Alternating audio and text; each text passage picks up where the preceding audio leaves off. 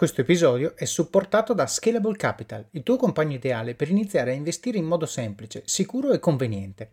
Con oltre 600.000 clienti, Scalable è una piattaforma regolamentata e questo è molto importante ragazzi, perché vi offre una possibilità di investire in azioni, ETF e fondi partendo solo da un euro.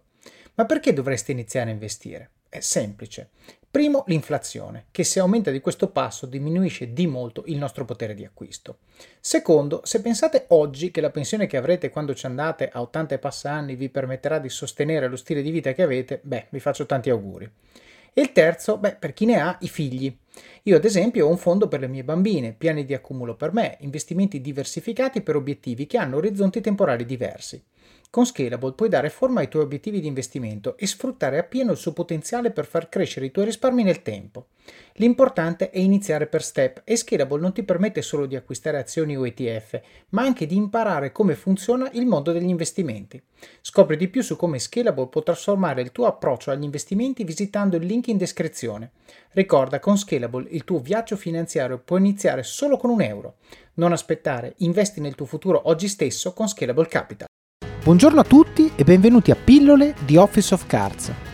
Pillole nasce con lo scopo di prendere il podcast principale di Office of Cards, estrarne appunto delle pillole, dei piccoli snippet da 3-5 minuti con delle cose che è giusto sapere, è giusto ricordare e che hanno impatto sulle vostre vite.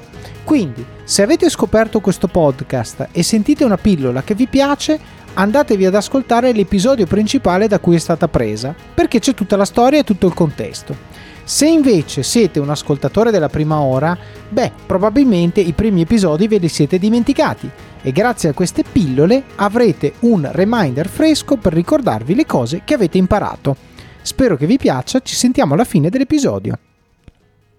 Quindi la domanda che ti faccio è la seguente, cioè che cosa eh, che cosa ti ha tenuto lì per otto anni? Nel senso, chiaramente imparavi qualcosa, imparavi un mestiere, va bene, però eh, diciamo per otto anni c'era qualcosa in cui credevi e poi evidentemente è venuto meno e quindi ti ha fatto guardare altrove, immagino, o no?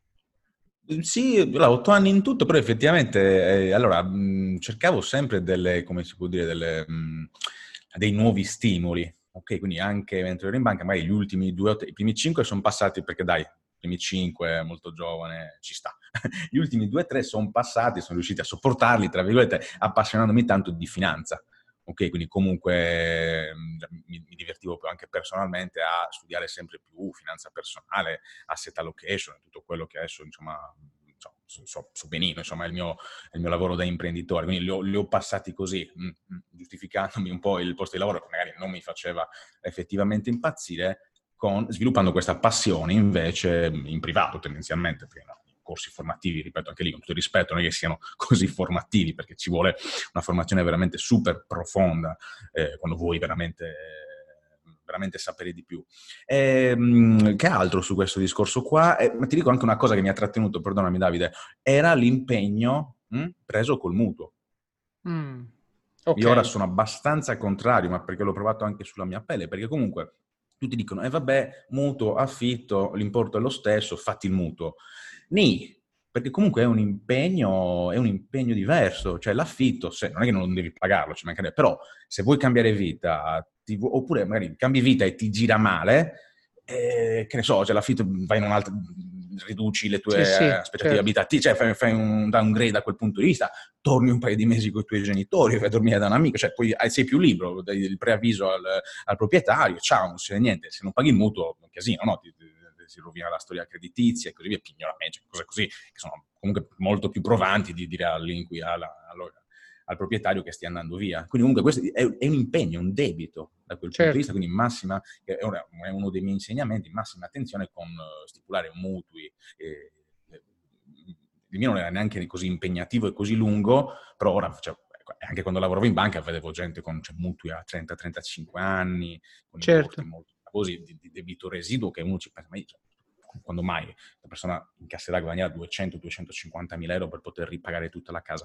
Ed è un legame troppo forte che ti, cioè, ti offusca magari la, la capacità decisionale. Non sei più libero da un certo punto di vista. Bravo, infatti questo secondo me è il punto, volevo, volevo, arrivare lì, poi ne parliamo nel dettaglio dopo, però il problema è esattamente questo, non è la componente razionale, perché la componente razionale ovviamente è quella che hai detto prima, se ti escono dalle tasche 500 euro al mese, che sia affitto, che sia mutuo, su 500 euro, vero, quello che cambia è la componente emotiva ed è la componente che poi ti fa fare eh, diciamo, gli errori quando prendi decisioni di un certo tipo. Però in questa fase volevo sottolineare invece la prima cosa, perché il mutuo era il lock-in, no? Dici, vabbè, ho il mutuo, quindi non me ne posso andare. Però prima hai detto una cosa molto interessante, hai detto più o meno ho iniziato a considerare, eh, diciamo, ho iniziato a percepire un plateau di carriera o di crescita a 5 anni, eppure sei rimasto 8 e hai detto è stata la passione per la finanza eh, gli investimenti, eccetera, eccetera, che mi ha tenuto lì. No? E questa è una cosa, secondo me, che va sottolineata per due motivi. Il primo perché, per come la vedo io, se sei appassionato di finanza e sei in banca anche a fare il bidello, hai il vantaggio che magari se hai una domanda hai qualcuno a cui chiedere. E quindi se tu dici io mi leggo i libri la sera, eccetera, eccetera, va bene, se c'è qualcosa che però non hai capito, sei inserito in un contesto dove puoi comunque buttare un po' di benzina sul fuoco della tua crescita, ovviamente, no? quindi stimoli, eccetera, eccetera. Corretto? Sì, Davide, ma anche perché, sì, assolutamente sì, ma non solo magari per, eh, perché puoi usufruire appunto di qualche fonte interna, ma anche perché comunque sei a contatto con i risparmiatori, con i clienti finali. Cioè la maggiore scuola, cioè, l'esperienza bancaria, io la vedo estremamente formativa, non tanto per le, la formazione eh, che mi è stata fornita dal datore di lavoro, quanto per la formazione che mi è stata fornita dal cliente con cui certo. ogni giorno parlavo, questo estremamente, perché vedo adesso magari, eh, siamo anche nel mondo de, de, di internet, degli influencer, no? vedo mh, pseudo esperti di finanza personale che si, magari sono ragazzini, sono piccolini, che si lanciano a fare eh, dei video della formazione, va bene così perché il settore cresce, però si capisce che non ci hanno mai parlato con un risparmiatore in carne e ossa, che al primo ribasso ti chiama e se la sta facendo sotto. Mm, cioè si capisce che manca quel tipo di esperienza, quindi ripeto, esperienza manca super formativa perché più che altro mi ha consentito di parlare, eh, cioè, di parlare, di fare consulenza, di, di, di, di ascoltare umanamente migliaia di risparmiatori, penso. Questo è super importante.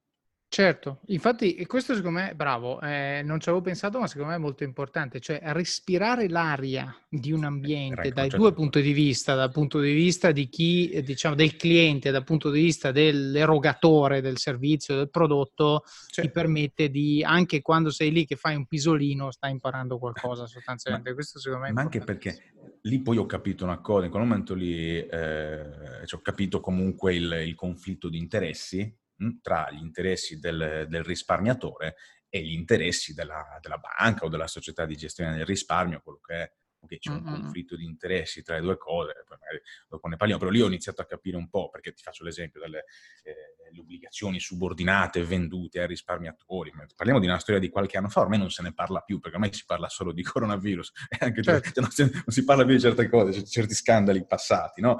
Cioè, ehm, vendere quelle obbligazioni là, per esempio, o le azioni non quotate da alcune banche venete, eh, era nell'interesse della banca la vendita di prodotti finanziari per loro favorevoli, non era assolutamente mai nell'interesse del risparmiatore.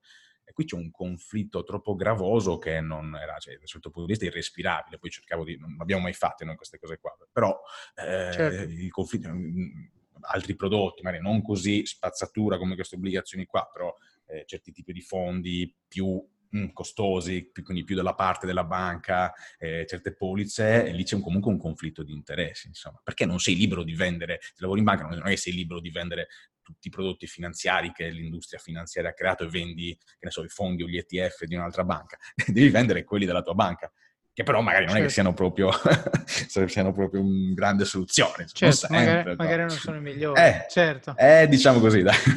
Adesso, esatto, diciamo in politichese. Adesso, adesso questa, questa la approfondiamo. Però l'altra cosa che volevo dire è legata alla, al fatto di stare lì. Tu hai fatto una cosa che molti ascoltatori mi chiedono. Io faccio tante consulenze di carriera a, a ragazzi soprattutto, no? un po' giovani, che dicono, senti, io sì. sono stufato del mio lavoro ma non so cosa voglio fare. No? E allora io qui voglio proporre il metodo Lixi contro invece il modello americano. Il modello americano ti dice lascia tutto e inventa qualcosa.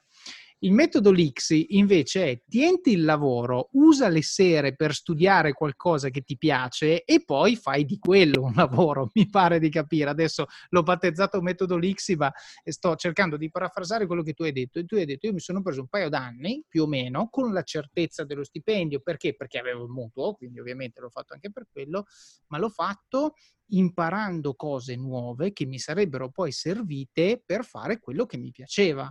E allora io ai giovani, soprattutto a me contattano per il mondo dei dati, no?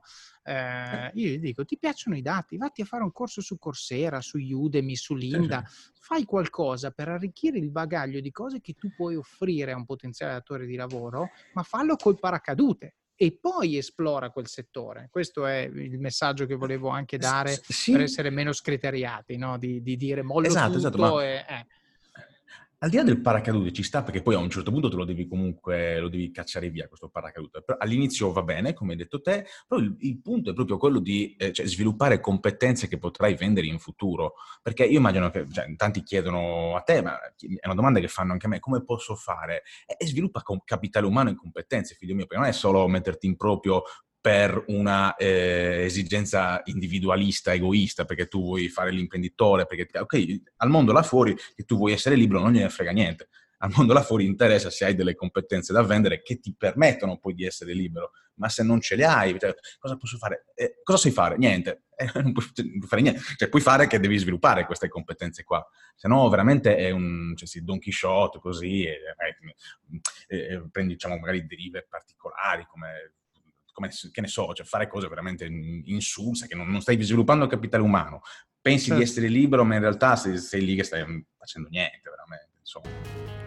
Bene, come avete sentito, questa pillola da sola vive, però ovviamente è parte di una storia che abbiamo raccontato nell'episodio principale vi consiglio quindi di andarlo a sentire per avere tutto il contesto che ci ha portati a dire questa frase e poi soprattutto per sapere come va a finire e cosa succede dopo. Quindi buon ascolto, ci sentiamo alla prossima pillola oppure vi aspetto nel podcast principale di Office of Cards. Alla prossima! E adesso un bel caffè finito. Perché rischiare di rimanere senza caffè quando puoi abbonarti a Caffè Borbone? Prezzi vantaggiosi, costi di spedizione inclusi, tante possibilità di personalizzazione e l'abbonamento lo sospendi quando vuoi. Decidi tu la frequenza, la qualità, scegli tra le cialde e capsule compatibili e crea il tuo mix di gusti e miscele. Mai più senza caffè con l'abbonamento Caffè Borbone. Tutte le info su caffèborbone.com.